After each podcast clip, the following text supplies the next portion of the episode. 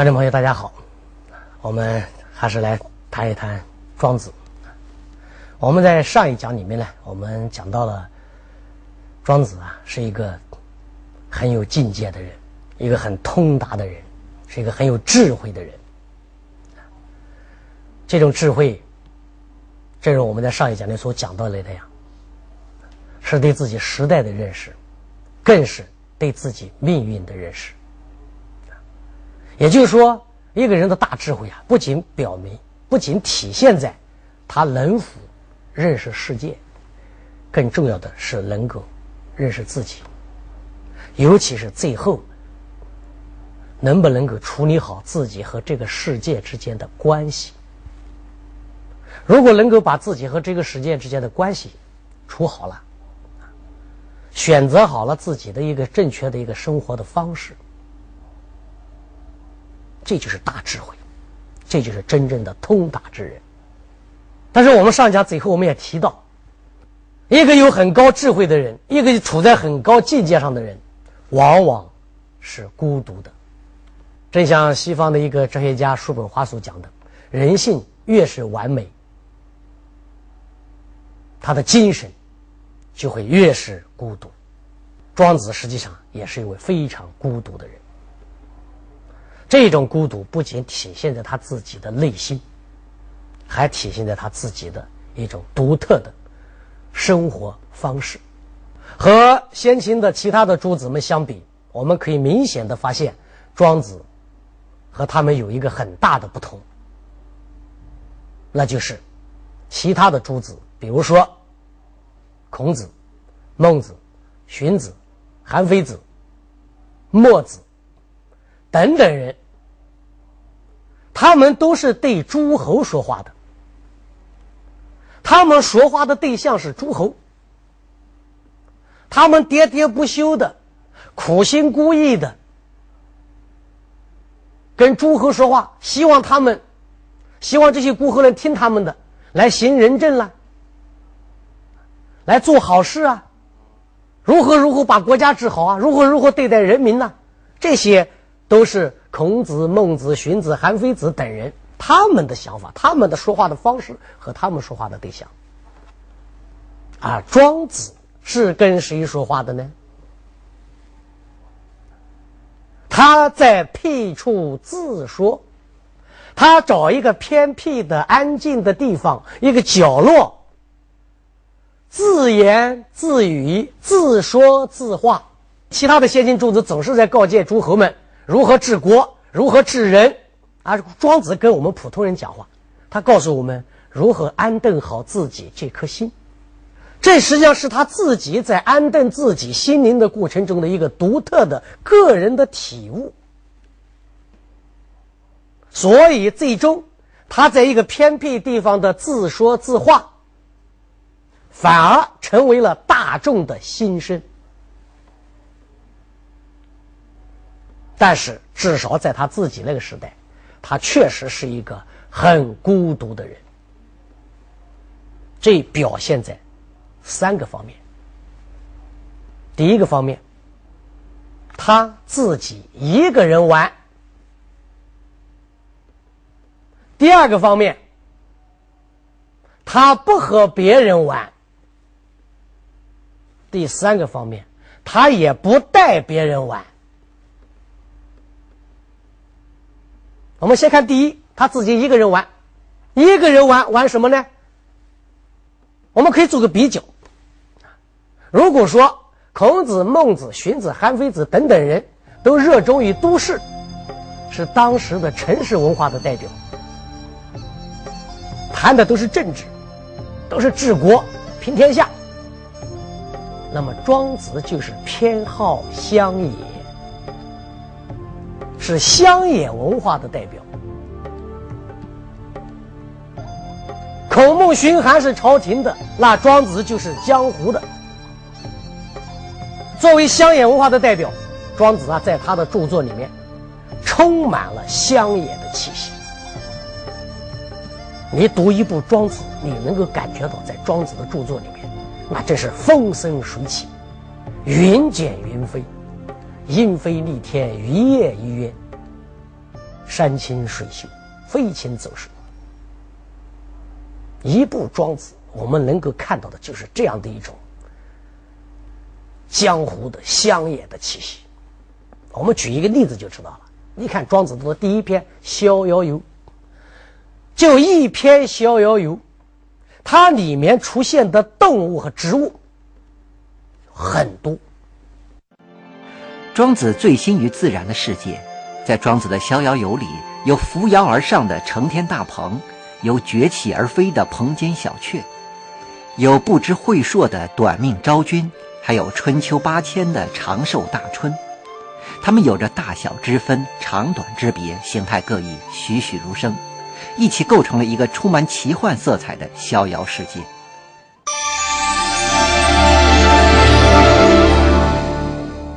就在一篇《逍遥游》里面，他就写了这么多的自然界的动物和植物，而且还把它们写得那么栩栩如生，惟妙惟肖，形象生动，而且还写得精神活泼，写出了形外形，写出了精神。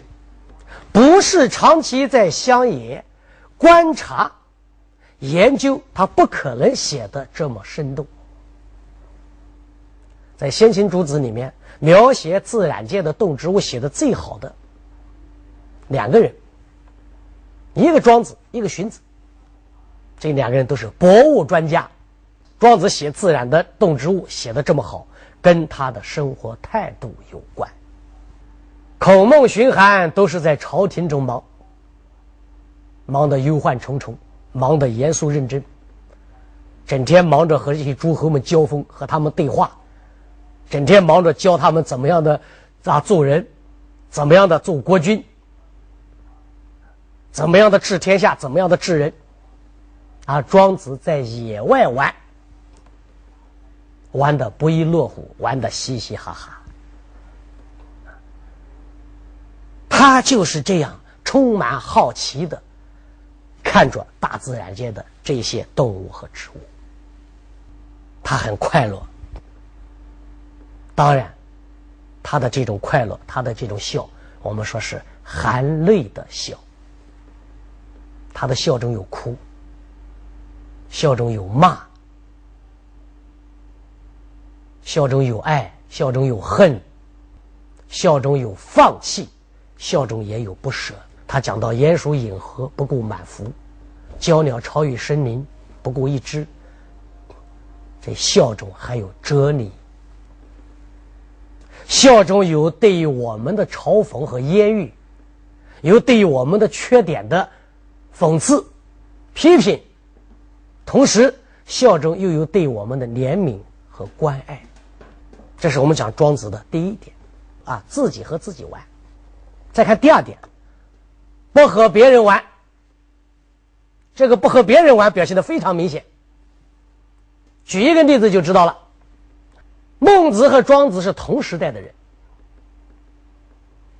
两个人年纪差别也不大，最大不超过20岁。孟子，也就是说孟子比庄子大不超过20岁。问题是孟子是一个长寿的人，活了80多岁，而庄子嘛，据说活60多岁。也就是两人，孟子出生了20多岁以后，庄子出生，然后两人几乎同时死亡。同时代的人，而且他们还到过同一个国家，都到过魏国，还见过同一个人，都见过梁惠王。可是他们之间竟然互相在自己的作品中都没有提到过对方，这是非常奇怪的。为什么呢？因为这两个人都不是等闲之辈，他们都有个性。孟子有什么个性？孟子好骂人，孟子觉得他自己一生的使命就是立据扬墨，一辈子的使命就是宣扬孔子之道，凡是和孔子之道不相同的，他都要批判，都要抵制。所以孟子自己讲过一段话，他说能言据扬墨者，圣人之徒也。有人就批评孟子说孟先生你怎么这么好辩论呢？你动不动就和别人辩论，别人都有点烦你，你能不能改一改？孟子说改不了，谁说我好辩呢？我是不得已。为什么不得已呢？因为天下的言论全乱了，孔子的正确的思想没有人相信了，人们现在都相信墨子的言论，相信杨朱的言论了。在这样的情况下，我不辩论可以吗？所以我一定要力拒杨墨，要宣传孔子之道，我要做一个圣人之徒。就这么一个党同伐异的人，他为什么不骂庄子？要知道庄子对儒家也是非常严厉的，庄子的思想和儒家的很多地方都是对着干的。那么孟子骂杨朱骂墨子，为什么不骂庄子呢？这是一个问题。那么还有一个问题是，庄子为什么又不骂孟子呢？庄子好嘲笑，他一生是漂泊辱没。《史记》里面司马迁讲到了庄子的时候，他说这个人啦，庄子此人啦，是嫡子孔子之徒，以明老子之塾。什么叫嫡子呢？就是诋毁批判，就是庄子一辈子就是要诋毁和批判孔子，包括孔子的门徒啊，当然也包括孟子啊，然后来宣传老子的思想。也确实如此啊，我们在庄子的著作里，我们看他连孔子都骂呀，可是他偏偏为什么不骂孟子？他骂孔子，骂孔子之徒，为什么偏偏不骂孟子？所以这是个很有意思的，也是一个很奇怪的一件事情。孟子和庄子是同时代的思想家，孟子继承孔子的儒学思想，他提出仁政学说，而庄子是道家的代表人物，他提倡道生万物。庄子和孟子两人的观点不同，又都如此善变，可是找遍了所有历史文献，发觉两人既未磨面，也没有对对方的观点做出任何批评，甚至都没有一个字提及对方，这究竟是为什么呢？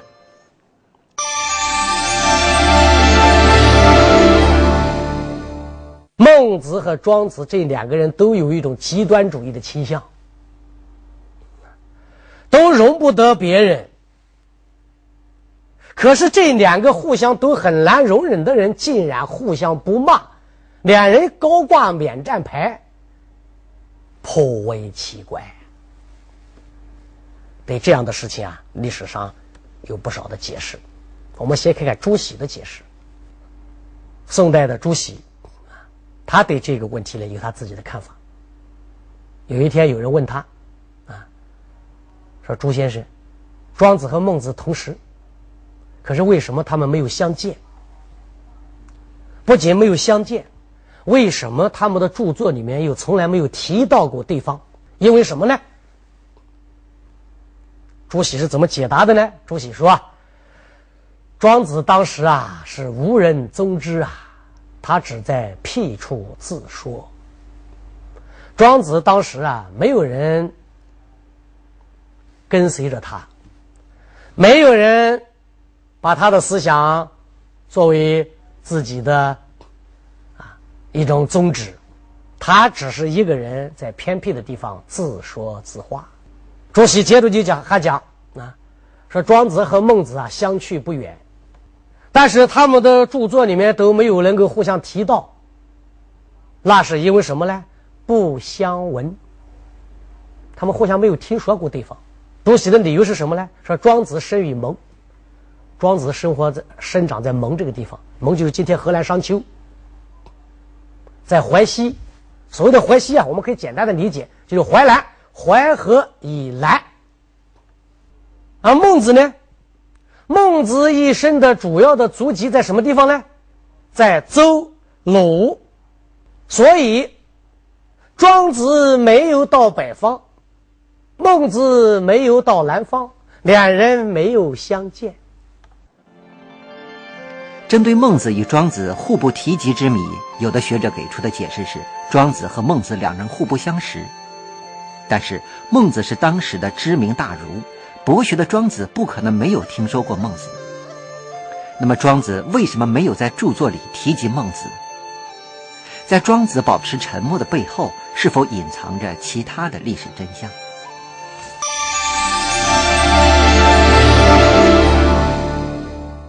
我的解释是这样子，我认为啊，庄子确实骂过不少人，连孔子也骂了，但是呢，除了惠子之外，其他的他骂过的人中很少有同时的人。举个例子，比如说在他的著作里面也只字不提大名鼎鼎的商鞅。庄子之所以不提孟子，是因为孟子对当时的政治没有影响，所以庄子不知道。那商鞅可不是对政治没有影响，商鞅那个时候人都是知道的，为什么庄子也不提？这个可以放到一起来看。所以我觉得呢，庄子骂过不少人，但是他很少骂同时代的人，这个要注意这一点。第二，孟子不知道他是可以理解的，因为孟子比他大20多岁，他比孟子小20来岁啊。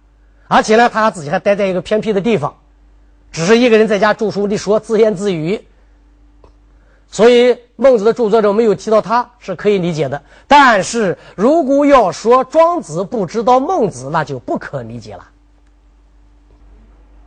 孟子在当时不光是学术上很活跃，他也算是周游列国的人，他2次到齐国，在魏国也见过梁惠王，还见过梁襄王，在滕国滕定公、滕文公他都见过，都是2代君主，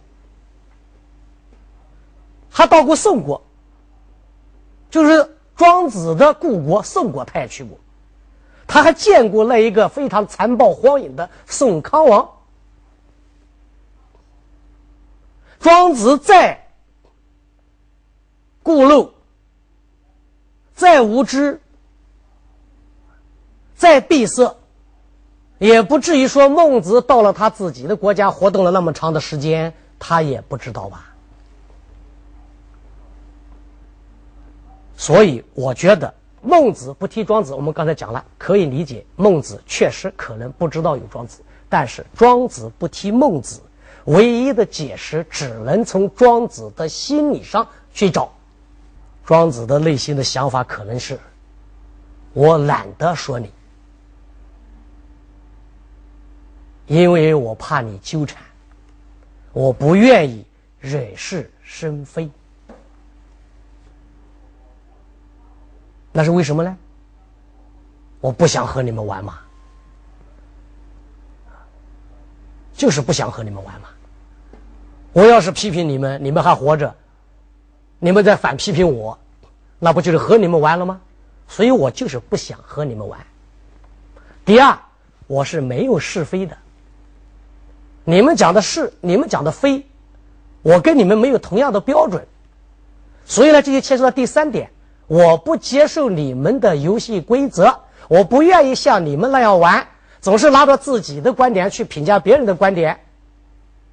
这是庄子内心中的，从心理上我们来解释这个问题。再说骂名人还出名，是庄子是不屑的。他那个时候如果骂一骂孟子，骂一骂商鞅，那他可能真出名了，骂名人嘛。但庄子他也不屑于干这个事啊。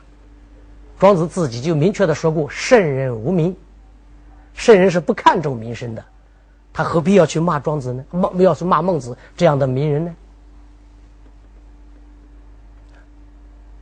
所以我们说庄子的著作里面根本没有提到孟子，既不是因为他闭塞，也不是因为孟子没有影响，而是庄子自己不愿意和别人玩，他愿意自己一个人玩。那现在我们再看第三点。我们说第一点是庄子要自己玩，第二是庄子不和别人玩，那么讲第三点是庄子不带别人玩。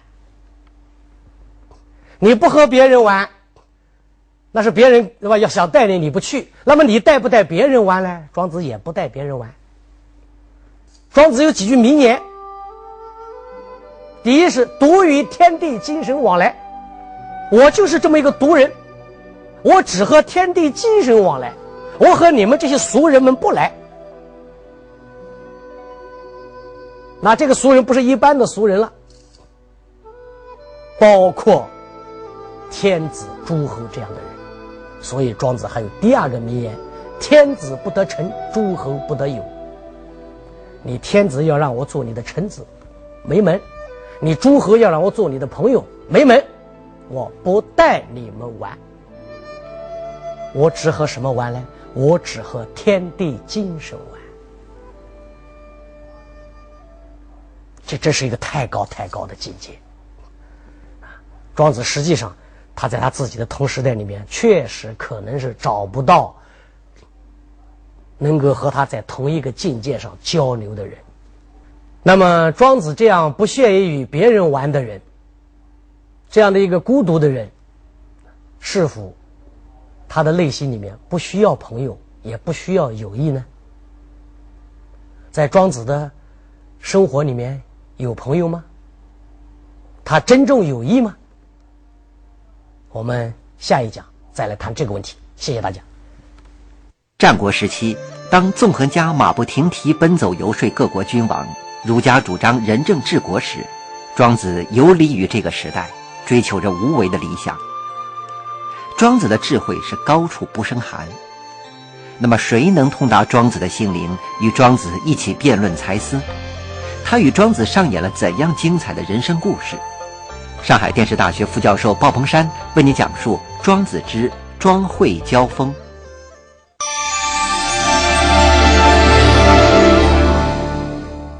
有人说，孔子和庄子深刻地影响了中国人的人生态度。他提倡洒脱出世、逍遥自在，在福祸、死生、贫富、毁誉等人生的大起大落中，庄子都能淡定自若。那么庄子生活在一个什么样的时代？庄子又是一个什么样的人？著名学者鲍鹏山手握历史钥匙，带您打开庄子大门，解读庄子的神秘人生和奇趣智慧。